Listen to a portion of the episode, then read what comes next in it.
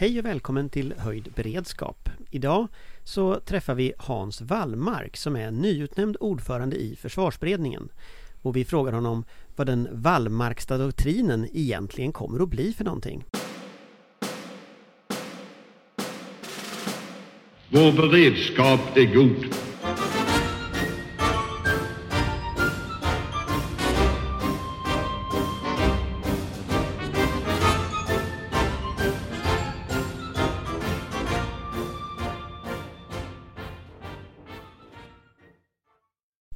Hej, då sitter vi här i studion med, med Hans Wallmark. Välkommen! Stort tack! Varit här förr. Varit här förr, förra gången faktiskt. Ja. Och vi som är här, det är jag, Anders Lindberg. Patrik Oksanen, Tankesmedjan Frivärd. Johan Victorin, VD Intil. Och Hans Och Amanda, ja, förlåt, Amanda Wollstad, eh, Svensk Tidskrift, eh, på plats ner från Malmö. Och precis från Malmö och från nästan Malmö, fast här. Just det, Ängelholm, men i Stockholm, i eh, studion, eh, Hans Wallmark. Varmt välkommen hit och grattis till ditt nya uppdrag som ordförande i försvarsberedningen. Tackar! Kan du liksom bara berätta lite vem du är?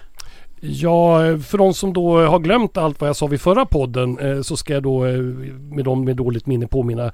Eh, jag är då riksdagsledamot för Moderaterna för valkretsen norra och östra Skåne och utöver nu att vara ordförande då i försvarsberedningen så parlamentariskt så är jag då ordförande i EU-nämnden vilket nu är verkligen ett viktigt organ där Sverige går in i ordförandeskapet i EU och är också ordförande i Sveriges delegation till NATO. Och om man tittar lite på eh, försvarsberedningen lite kort så här. Nu är det regeringsskifte, det är en ny försvarsberedning som tillsätts här. Vad kommer den att ha för funktion nu framöver? Alltså försvarsberedningen är ju en ganska ny och på sätt och vis främmande fågel i den svenska offentligheten. Den har funnits ungefär ett 30-tal år och i grunden ett förhandlingsorgan från regeringen med alla riksdagspartier. Eh, och den har väl haft varierande kvalitet och form eh, över decennierna. Men de senaste åren har den fungerat väldigt mycket som en förberedelse till ett inkommande försvarsbeslut. Eh, och när den är som bäst, och det kan man säga att den var under förra gången vi hade försvarsberedningen under Björn von Sydows ledning. Då är det ett organ för genuint utbyte, förtrolighet mellan riksdagspolitiker som håller på med försvars och säkerhetspolitik. Och när det är som sämst så blir det bara käbbel. Men om man tittar nu utifrån förutsättningarna. Du har 12 ledamöter tror jag väl? 11 blir vi, eller 10, med, 10 utöver jag själv, så vi är 11 allt som allt. 11 allt som allt, ja. Och eh, vad ser du för liksom, nu har du med alla riksdagspartier runt bordet. Hur ser du möjligheten att komma överens utifrån det något speciella läge som är just nu? Ja, jag har ju suttit i olika försvarsberedningar de senaste tio åren. Så att jag har ju viss erfarenhet. Jag tror att tillsammans med Peter Hultqvist kommer jag vara de runt bordet som har liksom varit med om olika försvarsberedningar. Så på, på ett plan så eh, kan man tycka att det skulle kunna vara lättare att komma överens nu Eh, och hitta eh, bred samförstånd. Därför att nu är jag åtminstone sex av åtta partier för ett svenskt NATO-medlemskap. Jag tycker dessutom inte att Miljöpartiet sparkar emot så mycket heller. Så att jag skulle säga sex och ett halvt parti verkar vara acceptera tanken på ett svenskt NATO-medlemskap. Eh, alla partier, alla åtta, har sagt att man vill upp mot 2% av BNP, motsvarande 2% av BNP i, i försvarssatsningar. Och det är ju två ganska stora byggstenar som ligger där. Det som då är det kanske de försvårande omständigheterna det är ju att vi är ganska kort tid efter ett val och det finns eh, tycker jag mig kunna förmärka hos de partier som inte längre uppbär regeringsmakten en viss bitterhet.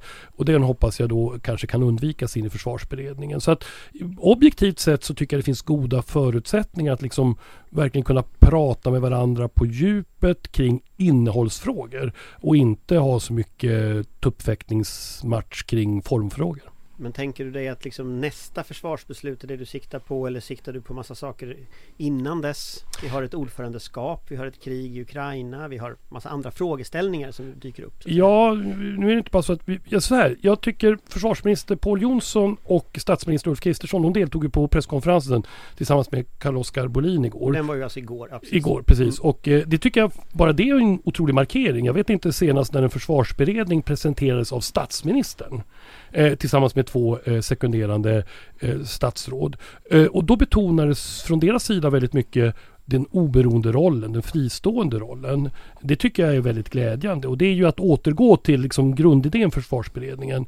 Eh, men vi har ju ändå fått direktiv eh, och det innehåller då beställningar utav ett antal rapporter. Dels så ska det göras en, en eh, e-, ekonomisk analys och en genomförande analys utav det nu pågående försvarsbeslutet. Det ska vara levererat till april nästa år.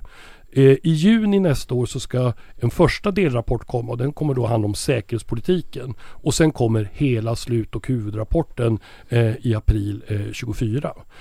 Sen direktivet är öppet så tillvida att man till slutrapporten också kan komplettera och lägga till och dra ifrån. Och det tror jag är väldigt klokt därför att säkerhetspolitiken de senaste åren visar ju att man ska, man ska ha ganska kort ledtid mellan den sista händelsen och så att säga, boken går i tryck. Jag tänkte på, eh, hur fungerar det här? Om du kan berätta lite om arbetet i beredningen för de som lyssnar.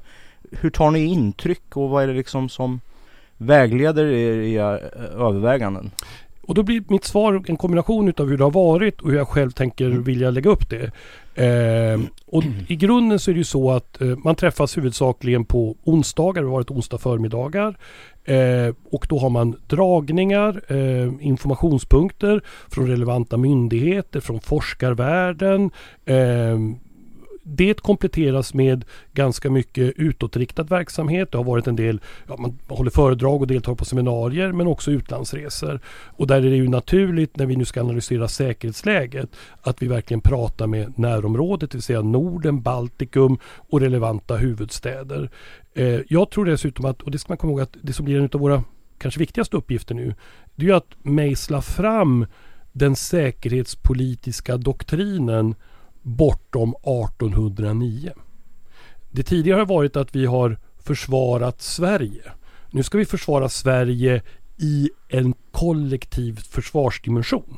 Vi ska, gör, vi ska försvara Sverige men vi ska göra det tillsammans med andra. Det är helt nytt. Eh, allt detta om den svenska allianslösheten som ska leda till neutralitet. Det ska ju bort. Och då ska vi formulera hur ser Sverige ut i NATO-kontexten? Eh, och det blir, det blir ju så att säga det stora uppdraget och det ser jag framför mig att där vore väl bra om man kunde ha de formuleringarna eh, till, säg då junirapporten, alltså nästa års rapport. Eh, och därför är det också otroligt viktigt att ha de här stora öronen nu. Och inte minst, vilken förväntansbild finns det från NATO och andra länder på Sverige och Sveriges eh, insatser för att försvara vårt land men göra det tillsammans med andra? Eh, du nämnde april här eh, och det är väl den så kallade mellanstationen eller kontrollstationen som den förra försvarsberedningen då la in sådär halvtid i, i genomförandet av, av försvarsbeslutet. Eh, och det har ju hänt en del saker sedan dess. Eh, vi har ju NATO-ansökan och sen har vi också beslutet om att nå 2% av BNP så snart det är möjligt. Eh, vilket då inte var förutsättningarna när, när eh, försvarsberedningen då la fram sitt förslag och det som blev försvarsbeslutet. Vad ser du framför dig att ni kommer att eh, justera i den här eh, kontrollstationen? Jag var ju med om de tidigare förhandlingarna också och det resulterade ju i Vi satt ju då på försvarsdepartementet och hade bokstavligt talat förhandlingar mellan partierna och dåvarande försvarsminister Peter Hultqvist. Och det resulterade ju i den här marsuppgörelsen Eh, då man också gjorde kompletterande eh, tillskott i årets budget. Det var ju också som en direkt effekt utav 24 februari inmarschen, eh, den stora ryska inmarschen i Ukraina. Ehm, och då det har ju då så att säga när vi har också förhandlat även från försvarsbeslutet och i december 2020 så finns det ju framförallt en del materielprojekt som inte har kunnat rymmas i den stora säcken. Och då blir väl liksom eh, ett av uppdragen kan jag tänka mig då att vi har i april. Det är att se om de projekten fortfarande är relevanta och på vilket sätt de är relevanta och hur de i så fall kan omhändertas. Men det blir ju också att se tillbaka på hur vi nu implementerar försvarsbeslutet från december 2020 och vad som är så att säga, genomförbart och om det eventuellt ska göras vissa justeringar. Eh, så att det är precis som du säger att där kommer ju alla partier Alltså alla partier i mars i år kom ju överens om att man skulle ha en kontrollstation och att en försvarsberedning skulle tillsättas efter valet. Och det är väl viktigt att, att vi alla partier håller det löftet. Sen får, vi, sen får vi då se hur och på vilket sätt i så fall och om eh, vi behöver göra justeringar eller rekommendationer om justeringar. Johan, sen tänkte jag släppa in Amanda. Mm, bara kort påhak där. Det måste ju vara en jättesvår uppgift att lägga den kontrollstationen, alltså genomföra den när man gör den innan ni har gjort själva så att säga den här nya analysen som du pratar om här med eh, hur vi försvarar oss kollektivt. Absolut. Eh, man Hur ska- tänker du där? Jo, och då tänker jag så här, då går jag tillbaka till de direktiv som jag ändå har fått. Och då finns den här generalklausulen att man då fram till slutrapporten kan få komma med kompletteringar och justeringar. Så jag ser det som en, eh, en första massageövning eh, här i april. Och sen ser jag liksom ändå slutrapporten som huvudprodukten. Så ordförande Wallmark kommer behålla lite handlingsfrihet där med andra ord. Eh, det kommer han nog att eh, verkligen kämpa för. Amanda. Berätta lite mer om direktiven du har fått. Du pratar, eller ni har fått. Eh, du pratar om att utforma en- en ny säkerhetsstrategi eh, för, för Sverige i NATO. Men vad är de andra stora utmaningarna som ni står inför? Ja, det är ganska mycket det jag har sagt. De är inte så eh, alldeles märkvärdiga och det är ungefär tre, tre sidor och de är inte helt eh, alldeles eh, ihop tätt skrivna. Så att en ganska stor frihet. Men där det ändå är säkerhetspolitiken, den säkerhetspolitiska analysen och ekonomin. Det vill säga både hur det nuvarande försvarsbeslutet ska omhändertas och hur det kommande ska gestalta sig. Eh, det, är, det är ganska mycket så, så att säga, inriktningen kommer vara. Eh, och det är väl där det, och det är väl i grunden just bra för det gör ju att de här 11 ledamöterna och så kommer det vara ganska många tjänstemän och expertis runt bordet. De har ju då möjlighet i ett förtroendefullt samtal att faktiskt skapa någonting tillsammans. Och det är min ambition att det är liksom den andan som ska sväva runt bordet. Eh, och jag vill kalla den eh, väldigt mycket Björn von Sydowsk. Mm, Patrik? Vad är de, Eller Amanda? Ja, Ja, förlåt. förlåt. vad är de största utmaningarna du ser i närtid? Ja, det är väl att, eh, så att säga, dagspolitikens tjuvnyp tar sig in i det förtroendefulla samtalet. Kan du exemplifiera det? Nej, men alltså så här, det det är väl alldeles uppenbart att vi fortfarande lever postvalet. Eh, vi var väl några stycken som tittade på den här agendadebatten dagen efter Nobelfesten och där kan man ju dra slutsatsen att man ska nog inte ha stora partiledardebatter dagen efter stora balunser. Alltså det var ju osedvanligt grinigt och eh, det, var, det var inte bra för svensk demokrati. Alltså, och det, jag hoppas att man inte ska ha det. Jag ska lyfta fram ett, ett, ett gott exempel däremot. Jag ledde ju det öppna samrådet som, som tv-sänds och webbsänds igår Eh, med statsministern inför Europeiska rådet. Eh, och även om andra partier har kritik mot regeringen och synpunkter så tyckte det ändå liksom var en viss resning och en viss värdighet hos de som deltog eh, från alla partier i EU-nämndens öppna sam samråd. Så jag tycker man, man får gärna puckla på varandra och jag, Peter Hultqvist och jag har genom åren liksom gjort det.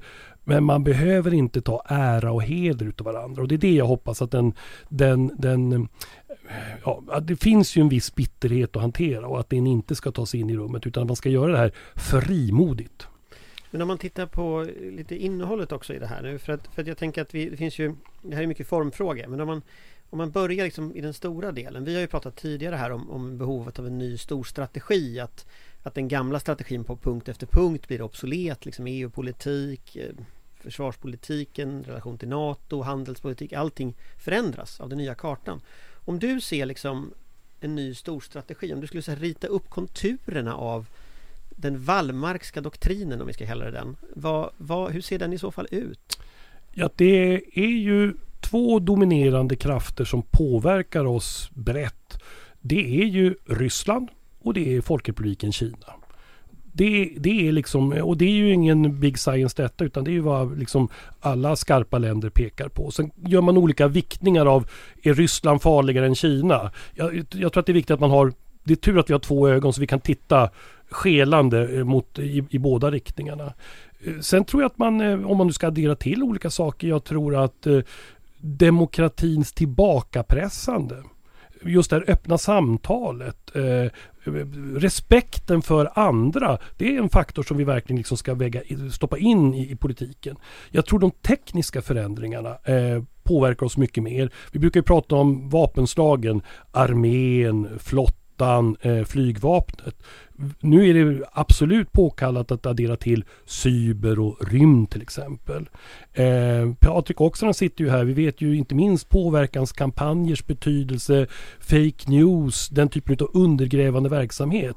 Den är ju också kusligt nära det jag sa om det demokratiska eh, samtalets sönderfall. Så att allt det här liksom finns i en enda stor pepparkaksdeg.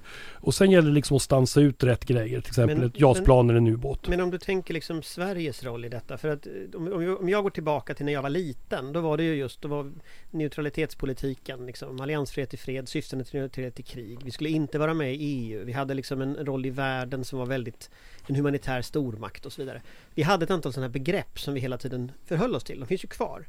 Men vad är liksom den nya tidens begrepp skulle du säga om du tittar på den här vägen? För just nu så är ju mycket av avgörandet. Biden till exempel har sagt att det är autokrati mot demokrati som Ja. han ser. Till Ja. exempel, till exempel, ett exempel på en beskrivning av världen. Hur, hur vill du beskriva den? Jo, det tror jag är väldigt relevant och det kom ju med en, en ganska uppmärksammad artikel, jag tror att det var i The New Yorker för ett år sedan. Där alltså, artikeln var egentligen The bad boys håller på att vinna över the good guys.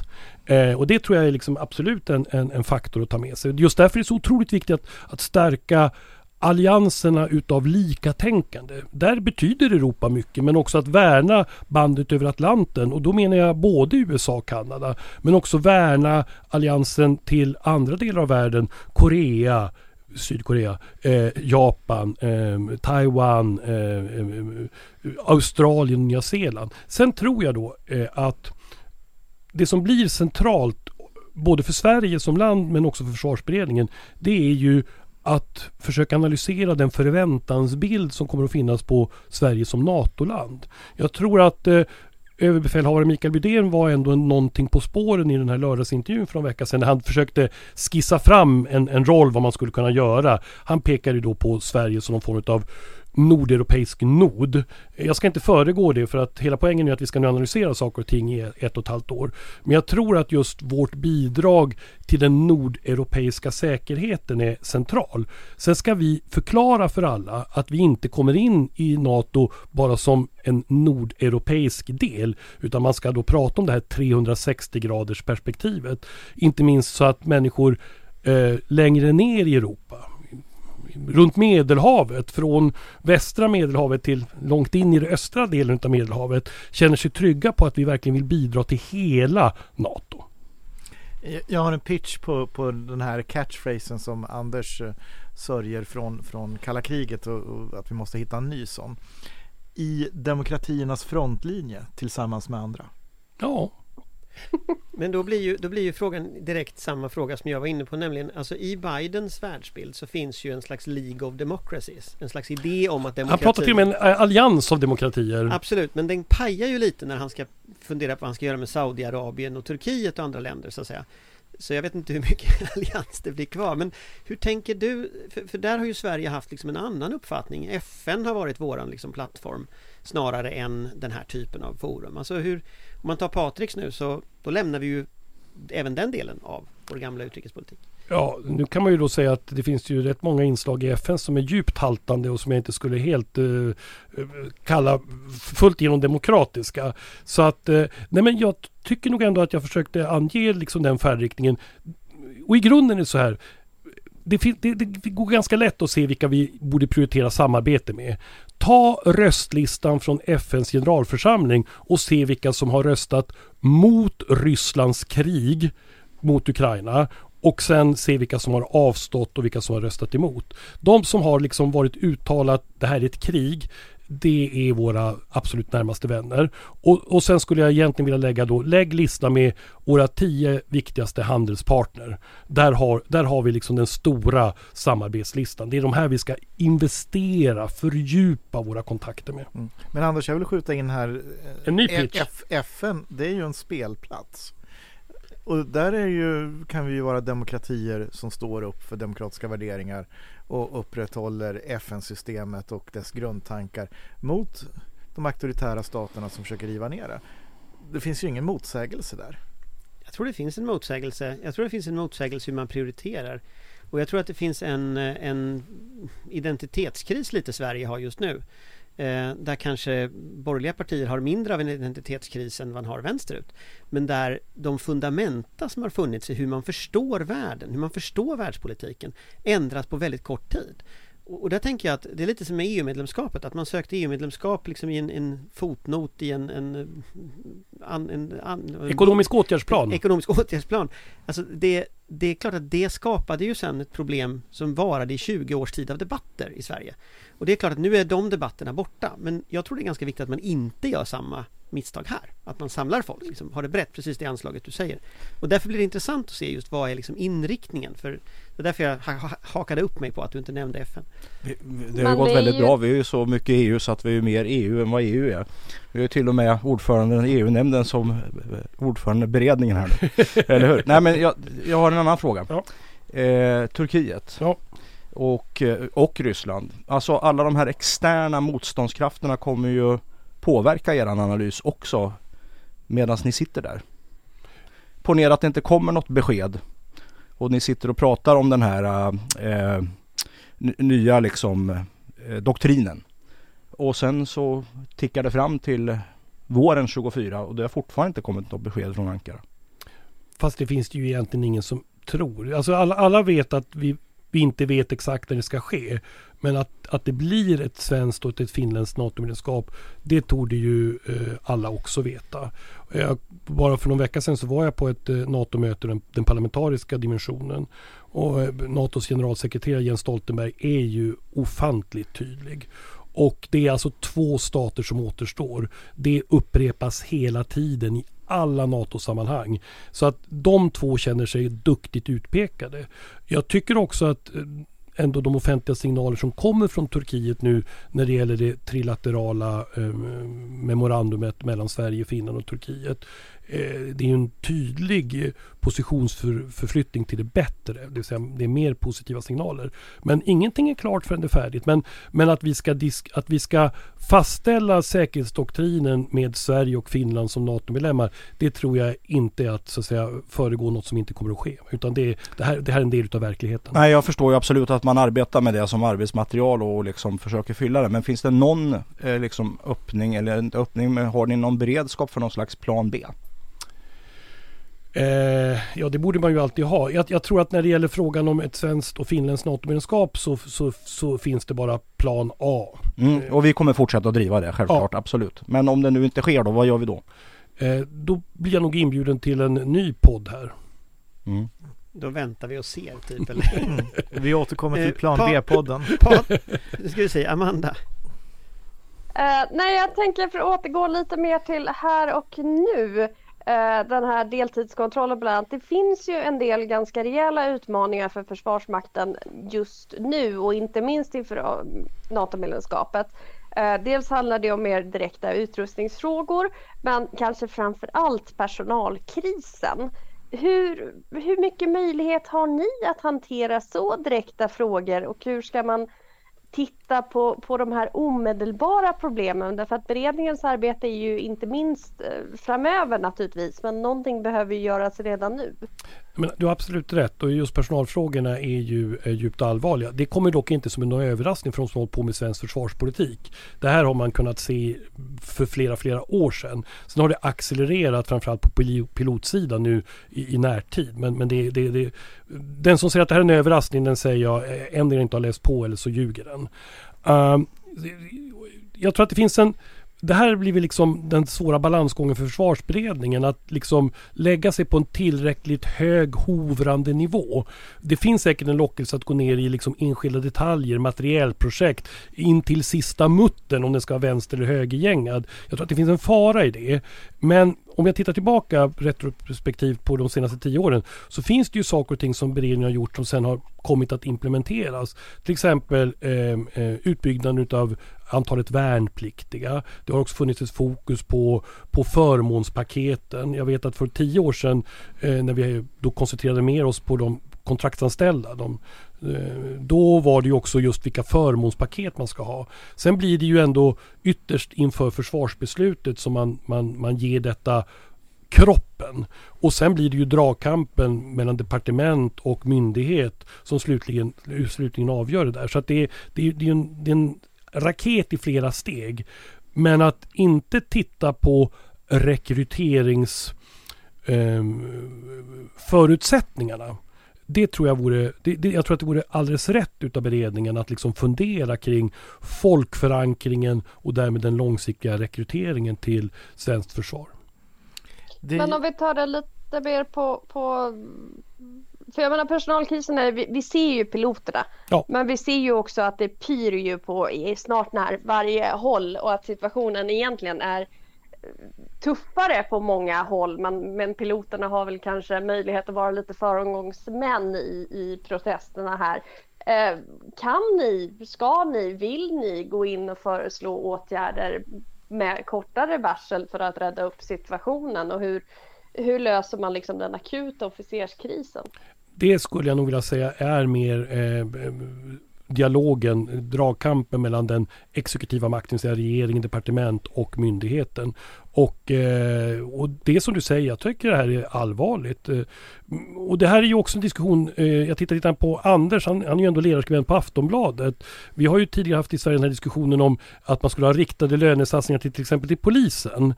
Och då brukar myndigheterna säga att jo men det där vill vi göra själva, det ska inte vara politiken som säger att det ska vara 5000 spänn mer. Det har varit riktade till, till lärarna. Och det där är, det, det är en dragkamp i det offentliga Sverige. Vad ska politiken göra och vad ska myndigheterna göra? Men jag tror att det är viktigt viktigt att politiken ökar trycket mot Försvarsmakten. För jag tror att rekryteringsfrågorna nu är utav väldigt stor betydelse och för piloter akut.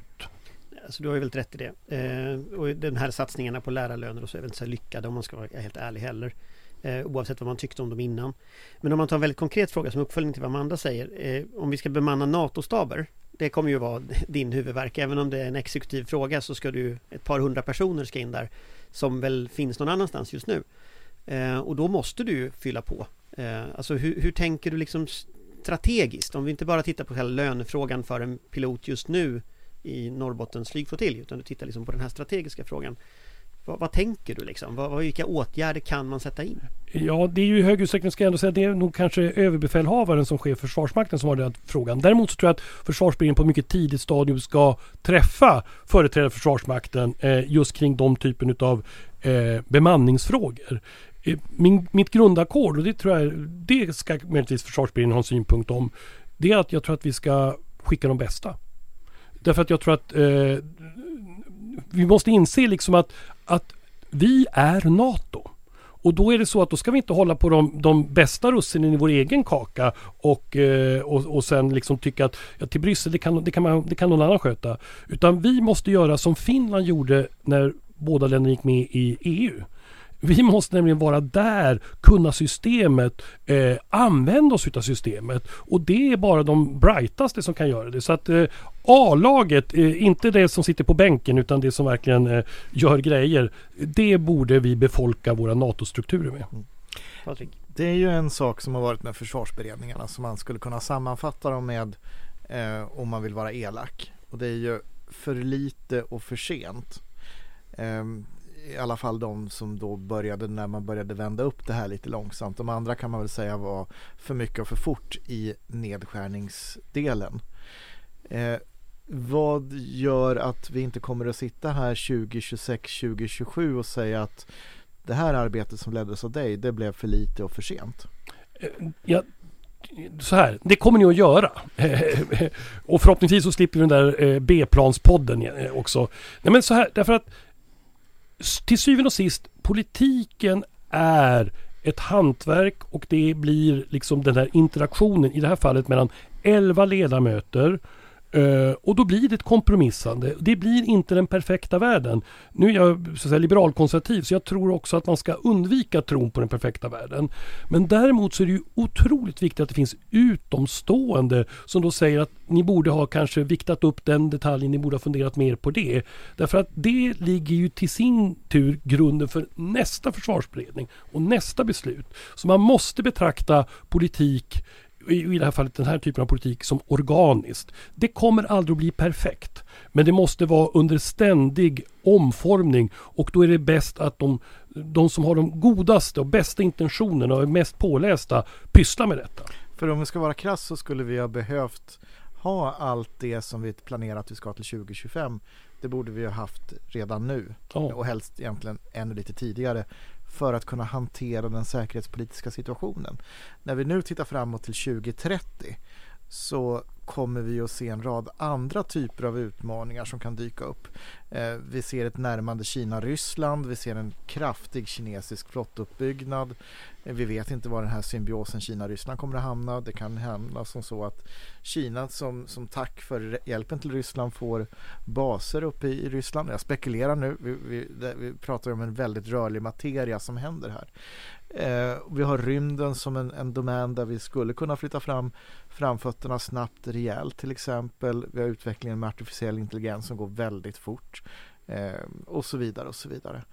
Eh, vad gör att vi kommer att hamna i alla fall hyfsat rätt då?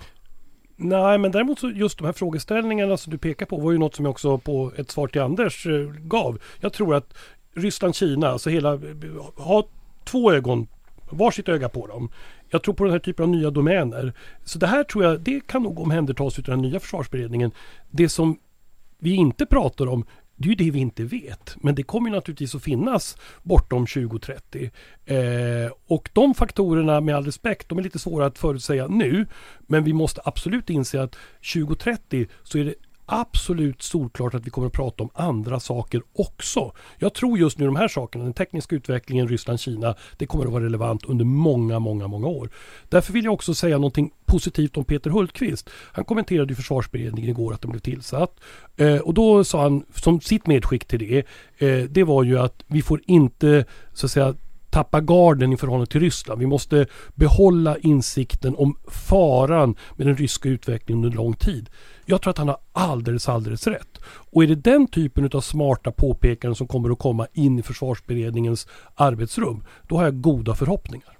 Amanda? Du hade en Nej, jag tänkte återkoppla till det eh, Anders eh, sa om eh, NATO-staberna. Eh, för där grumsas det ju också en hel del och, och 200 pers är ju ganska mycket och just nu är det väl lite oklart hur bra eh, de flesta officerarna i Försvarsmakten tycker att villkoren är för en sån utlandsvistelse. Eh, både vid NATO-staberna och annars så är ju inte minst eh, svårigheten att kombinera yrkesliv med familjeliv någonting som lyfts som en, en problematik och om man ska kunna ta med sig familjer och så vidare utomlands.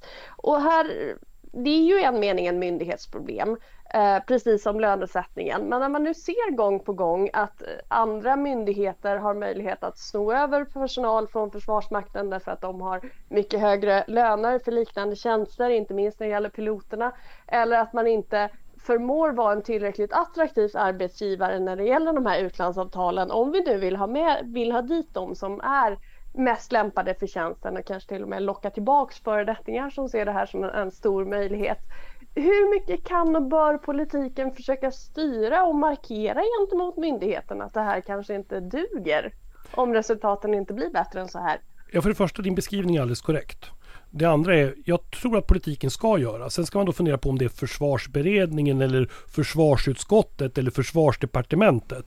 Men absolut så tycker jag man ska öka trycket. Det jag eh, kan erbjuda nu eh, så här över bordet i den här podden. Det är väl ändå att det här är ju rimliga frågor att man ändå får väcka in i försvarsberedningen. Och så får man väl liksom bena ut på vilken sikt och hur man ska hantera det. Och jag tycker att det är väldigt bra om Försvarsmakten då redovisar eh, sin plan för att fylla upp de här staberna och sina eventuella svårigheter att göra det. Och så får man väl liksom eh, så får man väl stoppa ner alltihop i den stora Baltasar-apparaten och så får man väl se vad det är som kommer ut, ut ur det. Underbart, det var Johan. länge sedan man hörde professor Baltasar. Ja, jag antar att er, er lyssnarpoddpublik är tillräckligt bevandrad i... Jag tror det faktiskt. I, i, i barnprogram från I barn- 80-talet. Det är Vilse i pannkakan och Baltasar. Ja, Jag såg här att försvarsministern var ju nere i Ukraina här och eh, pratade med sin kollega Resnikov väldigt bra. Eh, och regeringen har ju lagt, lanserat det här senaste pak- paketet som ju liksom fullföljer den här linjen som har lagts ut och, och eh, förstärkt den ytterligare då. Men han pratade ju om eh, civilförsvar, eller civila försvaret eh, och eh, satsningar på detta. Hur, hur tänker du, vad, vad kommer ni göra när det gäller civila försvaret i försvarsberedningen? Jo men det är ju en viktig del i det och eh, det tycker jag så att säga, regeringen har markerat genom att vi nu har en försvarsminister och vi har en minister för civilt försvar. Det visar väl att regeringen ser detta och tar det på allvar och det ingår ju också i så att säga, våra instruktioner. Och, och återigen presskonferensen när försvarsberedningen presenteras, statsministern i mitten eh, på varsin sida flankerad utav en försvarsminister och minister för civilförsvar understryker absolut vikten av detta. Och det sades ju också på presskonferensen igår, nämligen att det här är en del utav, utav motståndskraften och en del också utav att bedriva eh, krigföring och terrorföring. Det är ju att slå direkt mot de civila målen. Vi ser ju nu den ryska Aleppo-strategin. Man bombar skiten ur Ukraina mot eh, energianläggningar, mot civila installationer för att göra livet så svårt som möjligt för de civila. Det är fruktansvärt. Det är, för att använda kraftuttryck, det är överjävligt.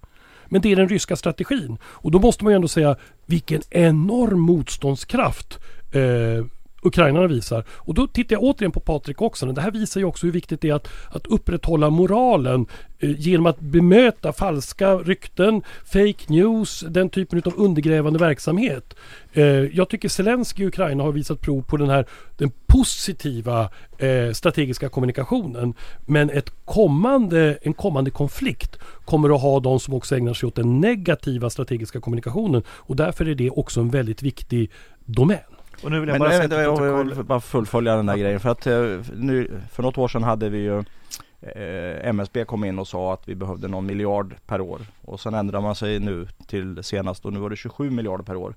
När du går och lägger dig på kvällen, vad är det liksom du är bekymrad över när det gäller svenskt civilt försvar?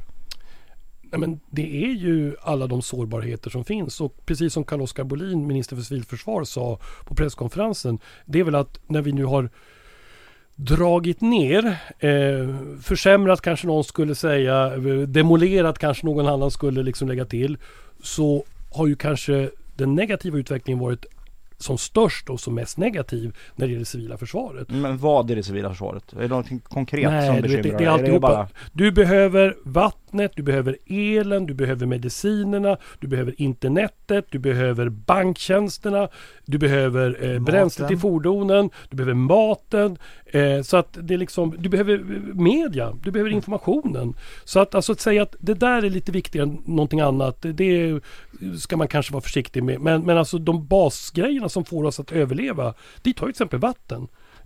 Vi kan inte klara oss i många timmar utan att ha en kontinuerlig tillförsel av vatten. Det var ju ett sånt där nyhetsinslag, det var väl igår, de just uppmärksammade eh, så att säga, vattenproblematiken. Men då säger jag så här, om vi ska koncentrera oss på vattnet så struntar vi i energin. Det funkar inte. Eller så säger jag, nu ska vi koncentrera oss på vattnet och energin men vi struntar i, i internet. Det funkar inte heller. Utan du måste ha verkligen det här 360 graders perspektivet också när det gäller civila försvaret. Men jag tänker på om man tittar på förra försvarsberedningen så fick de ju eh, en del liksom synpunkter på att det, det, det gröna hade fått väldigt stort prio medan till exempel marinen inte hade fått det. Det är där ett antal sådana här eviga konflikter liksom. Politikerna var inne och petade i alla detaljer tyckte folk. Alltså det fanns ju ett antal så här synpunkter på, den, på, på försvarsberedningen. Om du liksom i relation till ditt ledarskap och syn på detta nu hur kommer du att hantera den typen av frågeställningar? Om vi tar just den här prioriteringen mellan olika delar till exempel så, så marinen sköts ju på framtiden, det är ett faktum. Ja, och då... Och Kom, kommer framtiden att komma nu eller kommer liksom... Jag hoppas verkligen att framtiden är här, i Eller- rummet! Eller kommer Nej, ni att skjuta upp Nej, sånt men så här, eh, och det kanske tilltalar då Aftonbladet mer än andra, eh, möjligtvis deras kultursida. Hegel. Tes, antites, syntes. Om man går tillbaka till mitt tidigare svar om den organiska utvecklingen så tror jag att det är så det funkar. Man lägger en byggsten och så säger man att ah, vi skulle kanske behöva justera den. Då lägger man en ny byggsten. Och så säger man att ah, vi behöver justera den och så lägger man en till. Och då har du sakta börjat bygga vägen framåt. Nej, alltså återigen. Om ni tror att eh, den här försvarsberedningen, hur smart den än är, kommer att presentera den optimala lösningen på Sveriges alla försvars utrikes och säkerhetspolitiska eh, utmaningar, då har ni dessvärre fel. Men den kommer att göra, och det är min ambition, Men kan man önska en ubåt till kanske? Eller kanske ett par korvetter? Eller kanske att man kan önska att man moderniserar den fartygsflotta man har? Jag tycker det där är väldigt bra relevanta önskemål och jag skriver ner dem och tar med dem på en liten lista in i mitt Jag sammanträdesrum. prioriteringen. Jo, jag förstår hur, det. hur Men kommer så- du att tänka när? För det, de här kraven kommer ju att öka från Ja. alla håll. Va? Och en av kritikerna mot den förra försvarsberedningen var just det att man lyssnade åt en med ena örat och kanske inte lika mycket med andra. Ja, du vet, och då är jag ju delansvarig för det. För jag var med och lyssnade och kom fram till den här kompromissen. Som jag verkligen betonade. Det var ju ett, det var ju ett sammanskott. Det var en sammanslagning av alla de olika åsikter som fanns i rummet. Det är klart att det fanns andra som föreslog andra viktningar och andra inslag. Så kommer det bli den här gången också. Men självfallet så är ju försvarsberedningens uppdrag att också göra den här typen av prioriteringar. Huruvida de kommer att bli rätt eller fel i herrarnas ögon, eh, det får vi ju liksom, eh, det, det, det får vi Men om vi tolkar det hegelianska svaret så Ja. säger du att det kan kompenseras för det som då förra gången inte kom med. Så skulle man ju lite kunna tolka det. Och det vill jag verkligen inte föregripa utan jag tycker att analysen får, eh, får avgöra det. Men, men, men du har ju aldrig sett, jag, har ju, jag, menar, jag är inte döv på det sättet. Så jag uppfattade ju också att eh, jag skulle inte säga att det fanns en kritik men det fanns en beskrivning av förra försvarsberedningen att den blev ganska grön. Det kanske var ett mycket medvetet val kan jag säga som satt var en av dem i, i rummet. Eh, och det gör att jag kan vara ganska övertygad om att det är klart att den här beredningen kommer också göra sina val och sina prioriteringar. Exakt vilka de kommer att bli, det får vi väl se sen. Och då kommer olika poddar och olika försvarstwittrare, de kommer ju beskriva nästa försvarsberedning som den färgskalan, den färgskalan med det innehållet. Det är ju det som också Ja, som jag sa tidigare, det är det, det är det som ändå är vår styrka i en demokrati. Vi kommer att lägga ett förslag. Ni kommer att ha synpunkter på det, det är jag helt övertygad om. Ja, det kan vi nog lova. Det, det kan vi nog lova. Jag kan ställa ytterligare en fråga som jag tänker bara på, på för du pratade mycket om arbetet i början, hur ni la upp det. Jag jobbade en gång i en annat yrkesroll, i ett annat liv tillsammans med en, en annan ordförande i försvarsberedningen som heter Håkan Juholt. Den försvarsberedningen jobbade väldigt mycket med extern kommunikation och man publicerade bland annat en artikel, en, en, en liten serie med häften som just var sådana här diskussionsstartare. Eh, jag har lite saknat den utåtriktade ambitionen ja, de senaste tio åren skulle jag säga eh, där man väldigt aktivt bjuder in andra grupper och andra intressegrupper eh, i samhället i diskussionen. Eh, och lite hade det väl att göra med att totalförsvaret liksom försvann som idé men nu återupprättas ju allt det här. Har du någon sån offensiv ambition för att nå ut och liksom få in fler människor i arbetet? Eh, jag känner ju Håkan ganska väl, men jag satt ju inte i hans försvarsberedning. Men, men jag satt ju då i Björn von Sydows försvarsberedning. Eh, och där vill jag ändå säga att vi försökte jobba med några publika seminarier. eh, d- som, som just skulle vara en, en möjlighet att ha ett lite större och bredare samtal. Eh, och det tycker jag är en bra idé, så det vill jag gärna liksom Det vill jag återupprepa. Sen är jag inte säker på att det blir, alltså att man mäktar med den typen av skrifthistoria. Jag är svag för det. Jag kommer ju från en sån folkbildningstradition. Jag tycker det är liksom en, ett gott förhållningssätt. Men samtidigt så får man också ha den respekten. Vi skriver 14 december idag. Vi ska ha en slutrapport om ungefär ett och ett halvt år. Så det gäller att liksom få hinna med alltihopa. Men någon form av extern utåtriktad verksamhet som gör det möjligt att föra ett bredare samtal. Det är jag en stark anhängare utav. Vad säger du till de kommunpolitiker som nu sitter och hoppas på att Yes, nu ska vi få nya regementen till min ort. Jag är rädd för att det kommer att komma in eh, lite inbjudningskort och kanske redan nu om en vecka de första gå julkorten från olika orter. Eh, ja, men och då är jag så här. Vi, vi ska stärka svensk försvarsförmåga men vi ska inte förvandla det till regionalpolitik. Och det försökte jag vara väldigt noga med även i den tidigare försvarsberedningen och det här försvarsbeslutet. Valet av orter och platser måste kunna förklaras försvars och säkerhetspolitiskt. Inte eh, av olika former av regionala hänsyn. Det är försvaret av eh, Sverige som är det överordnade intresset för det arbete vi ska utföra. Inget annat. Inga nya skånska regementsorter som Kristianstad då. Alltså, eh, eh, eh, återigen. Försvaret av riket är det centrala. Men det är klart att... Eh, Kristianstad är särskilt ja, nej, men, nej, ja, eh, ja.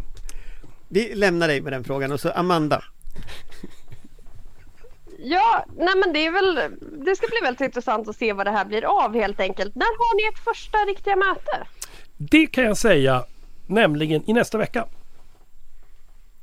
Johan, Och Så sen det är snabba, snabba ryck nu i början. ja, och sen så är tanken att vi också ska ha ett sammanträde under Folk och Försvar i Sälen. Inte minst där är ju också den här publika möjligheten, det vill säga det är ju, ja, det är ju ett väldigt speciellt evenemang, Folk och Försvar i Sälen. Alla utav oss runt podden här har ju varit där. Och det blir också ett sätt att också träffa personer som kommer säkert att vilja bjuda in sig till beredningen och då får man väl liksom börja sortera i, i visitkorten och fundera på vilka är relevanta och vilka liksom vore bra. Men vi ska också, vi ska beredningen, tanken att vi ska träffas där och tanken är att den första utlandsresan ska gå så tidigt som möjligt i januari till Finland för att markera den särskilda särart Sverige och Finland har tillsammans i försvaret och också att vi är NATO-medlemmar förhoppningsvis snart. Johan? Jag tycker det är bra med de där tydliga beskeden. Eh, en sak som har bekymrat oss många i, i, eh, när det gäller försvarsuppbyggnad och sånt är ju det här med uppräkning av index. Vi kan ju se här hur eh, räntor, inflation och eh, valutakurser påverkar vad vi får ut. Hur tänker ni hantera den där typen av frågor? Det är en frågeställning som återkommande har kommit upp både i försvarsberedningen och när vi har bedrivit försvarsförhandlingar. Jag kan säga att det är komplicerad materia och man blir ganska eh, matt i kroppen när man har bemötts utav olika sorters finansdepartement. Alldeles oberoende av vem som har regeringsmakten så kan man säga att finansdepartement ska komma dit och liksom förklara hur det är. Eh, det, det, är en relevant fråga. Jag kan inte besvara den här och nu men det är absolut eh, en en faktor som man ska väga in i när man pratar uh, svenska försvarsutgifter. Jag tänker att det är en, en mer konfliktfylld omvärld då med, med liksom eh, Kina och Ryssland kan ta för sig mera eh, och, och, eh, läget blir osäkrare så talar ju inte det för små valutor. Finns det någonting på så att säga eurodiskussionen och den här typen av saker? Kan ni behandla sånt också? Eh, nej, och det tror jag inte försvarsberedningen vill göra heller. Fast det är ju ändå en säkerhetspolitisk Ja, men då del. absolut. Men så här, jag, jag, min magkänsla säger att nej, frågan om euro kommer inte att komma upp. Eh, däremot eh, precis som du säger, alltså vi ser eh, en kronkurs som har tagit ganska mycket stryk, det vill säga en hög dollarkurs, en hög eh, eurokurs, höga bränslepriser, höga råvarupriser, eh, leveransproblem. Alla vill nu också köpa försvarsmateriel. Så det är klart att det här är ju en jätteutmaning för alla länder som nu vill stärka sin egen försvarsförmåga. Och till det så kommer då eventuellt Tyskland ut då och ska liksom upp mot 2% av BNP. Det är alltså 100 miljarder euro om året. Det är klart att det blir en, en uppköpare utav rang. Där får vi låta det vara de sista orden. Tack så jättemycket för att du hade möjlighet att komma hit. Vi kommer naturligtvis att följa arbetet väldigt noggrant eh, och titta på alla nyanser och detaljer i det du gör. Tack så mycket! Stort tack! Tack! Tackar! Tack! Vår beredskap är god.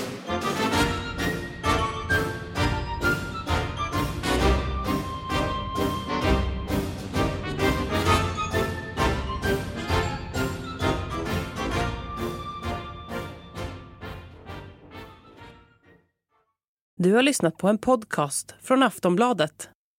Ansvarig utgivare är Lena K Samuelsson.